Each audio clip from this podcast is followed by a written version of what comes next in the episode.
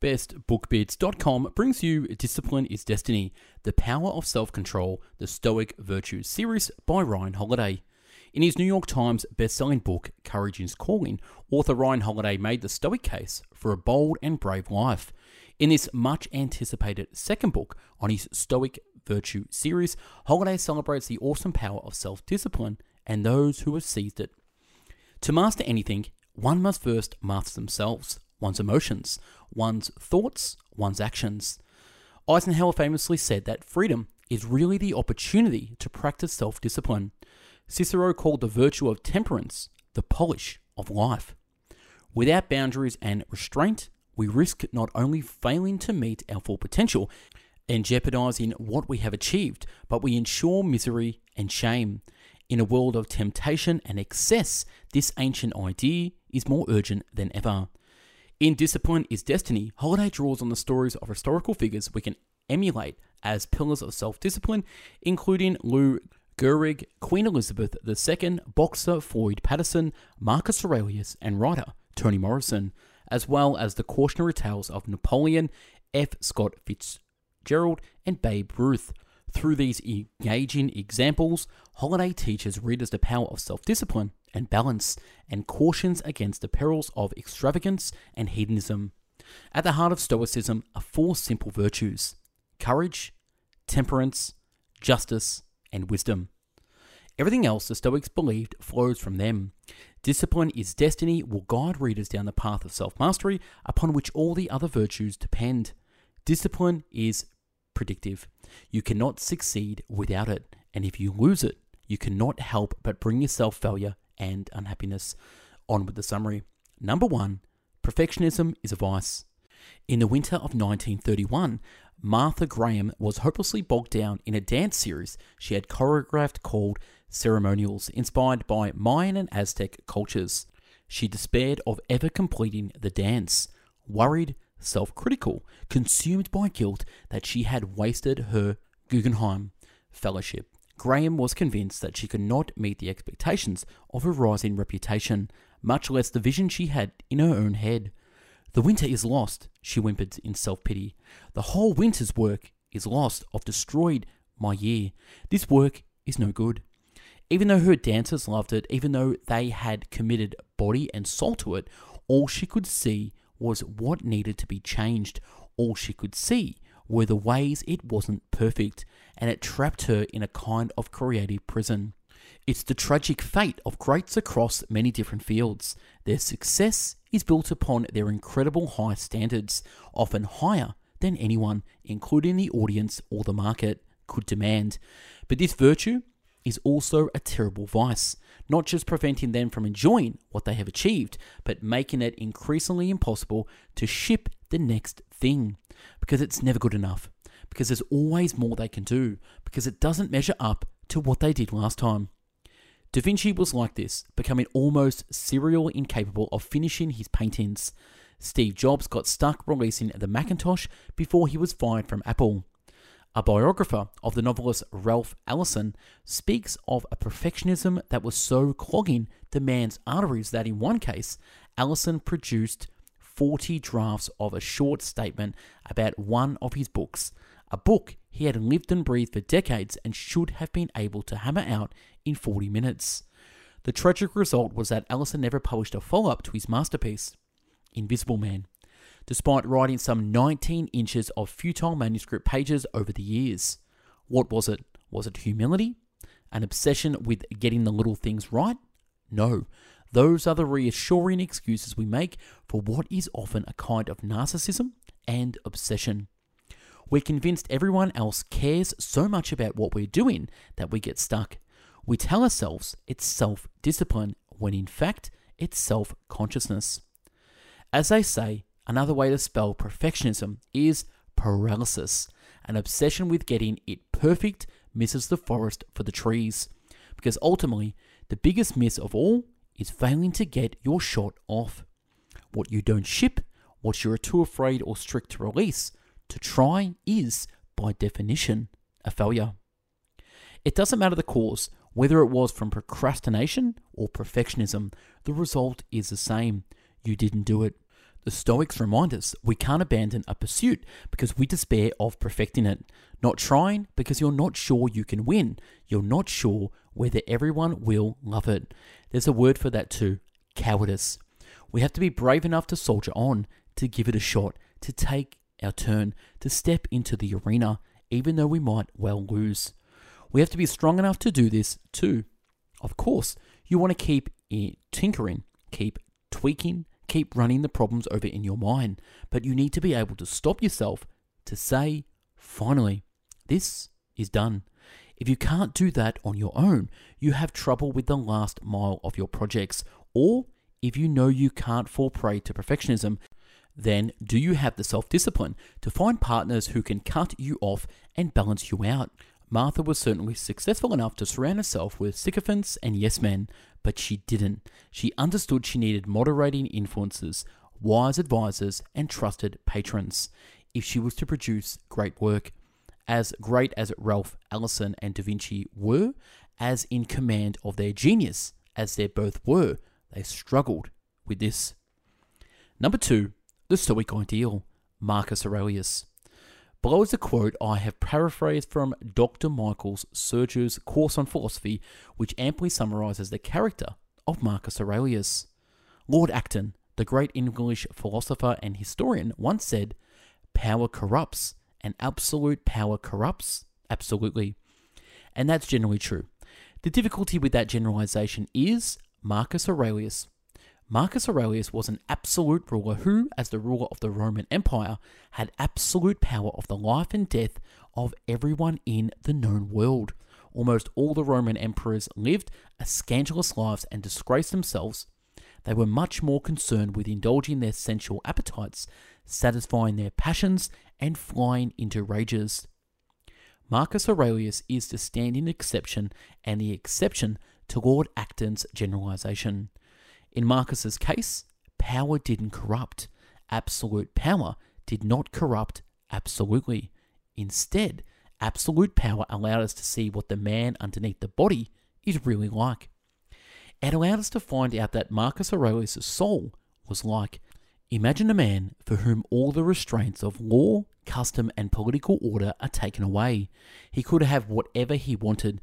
If a man behaves well under those circumstances, you know something about the soul underneath because no external constraints make him act as he does. Marcus Aurelius is one of the examples of an absolute ruler who behaved himself in such a way as not to disgrace himself. Because through Hadrian's strange succession plan, Marcus had inherited a stepbrother whose rule was uncertain. What should an emperor do with this potential rival? An ancient Stoic master had warned a previous emperor to dispatch any other male heirs, saying one cannot have too many Caesars. Marcus thought and thought and came upon a solution unmatched in all of history for its generosity and selflessness, literally a walking contradiction of the dictum that absolute power corrupts absolutely. He named his stepbrother co emperor. Given absolute power, the first thing he did was give half of it away. Marcus Aurelius and his stepbrother could not have been more different either. Lucius Verus was not nearly so strict with himself. He was not known to have ever picked up a philosophy book. Did Marcus believe himself to be superior? From his meditations, and we hear him express his gratitude that I had the kind of brother I did, one whose character challenged me to improve my own, one whose love and affection enriched my life. It was said that the true majesty of Marcus Aurelius was that his exactedness was directed only at himself. He did not go around expecting Plato's Republic. People were people. He understood they were not perfect. He found a way to work with flawed people, putting them to service for the good of the empire, searching them for virtues that he celebrated and accepting their vices, which he knew were not in his control.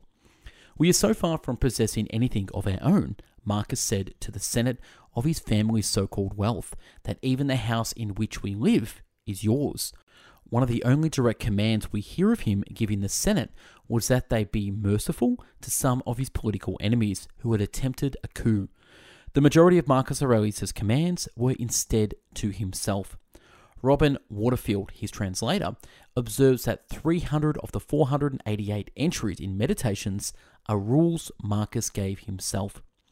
He got up early, he journaled, he kept himself active. He was not blessed with good health, but he never complained, never used it as an excuse, never let it slow him down more than absolutely necessary.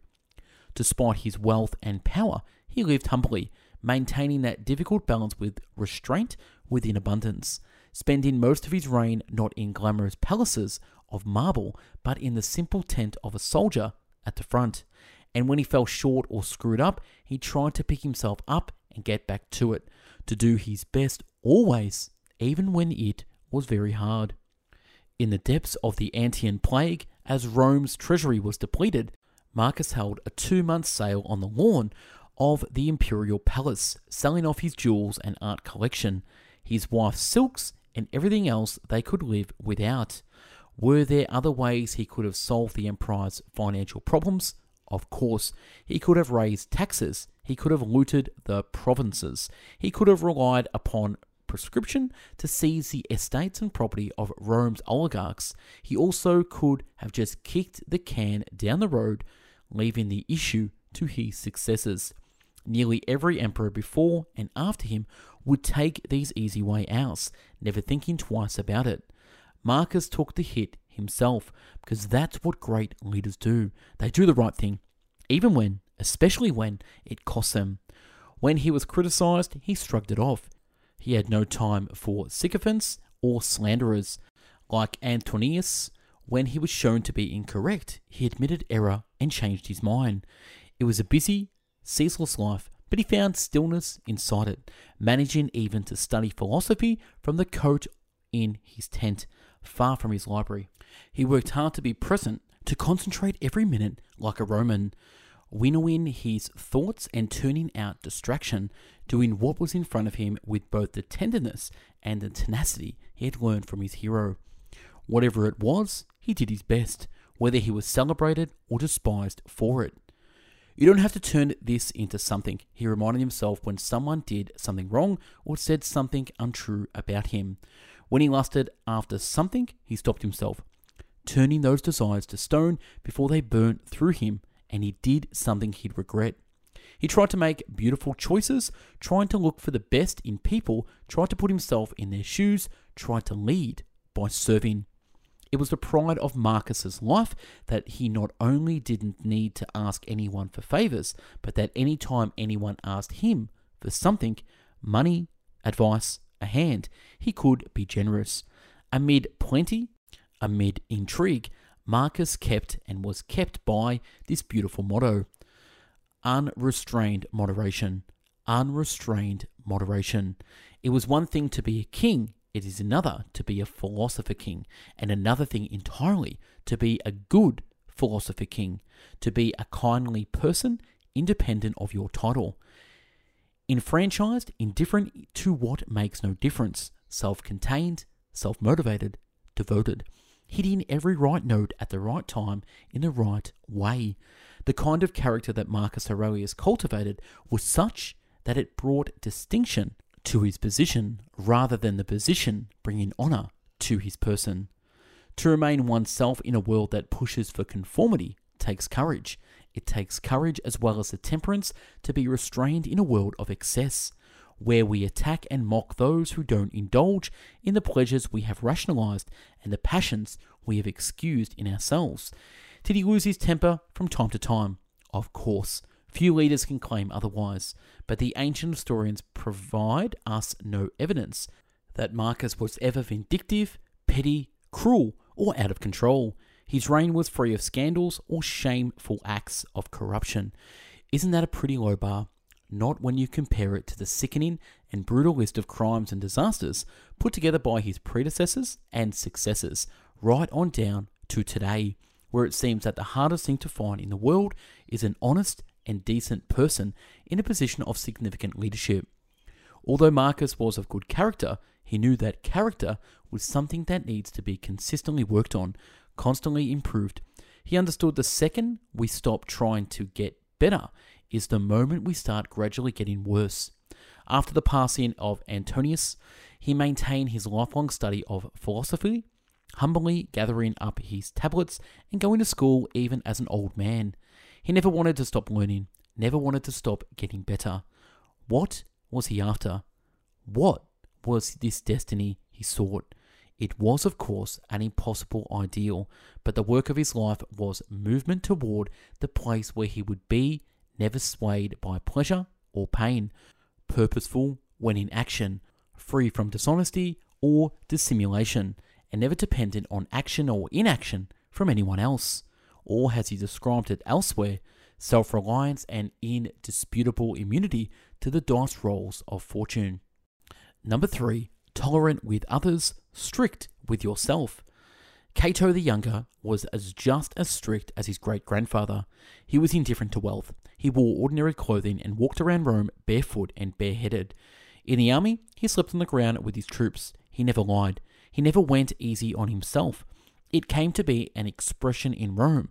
We can't all be Catos. No one illustrated the impossibility of Cato's standards like Cato's own brother, Scipio. He loved luxury and favoured perfumes and kept company that Cato never would have allowed himself. And yet, Cato was humble enough in his own temperance to remember that it's called self discipline for a reason. While we hold ourselves to the highest standards and hope that our good behaviour is contagious, we cannot expect everyone else to be like us. It's not fair, nor is it possible. Perhaps it was a rule articulated by Cato's great grandfather that helped Cato love and support his brother despite the different approaches to life. I am prepared to forgive everyone's mistakes, Cato the elder said, except my own. Ben Franklin, many generations later, would put forth an even better rule search others for their virtues, thyself for thy vices. Or Marcus Aurelius put it tolerant with others, strict with yourself. The only person you get to be truly hard on is you, it will take every ounce of your self control to enforce that, not because it's hard to be hard on yourself, but because it's so hard to let people get away with the things you'd never allow in yourself. To let them do things you know are bad for them, to let them slack off when you see so much more in them. But you have to, because their life is not in your control, because you'll burn yourself out if you can't get to a place where you live and let live. Credit them for trying, credit them for context. Forgive, forget. Help them get better if they're open to the help. Not everyone has trained like you have. Not everyone has the knowledge you have. Not everyone has the willpower or the commitment you have. Not everyone signed up for this kind of life either, which is why you need to be tolerant, even generous with people. Anything else is unfair. It's also counterproductive. Be strong, inspiring examples, and let that be enough. And even then, try to be empathetic.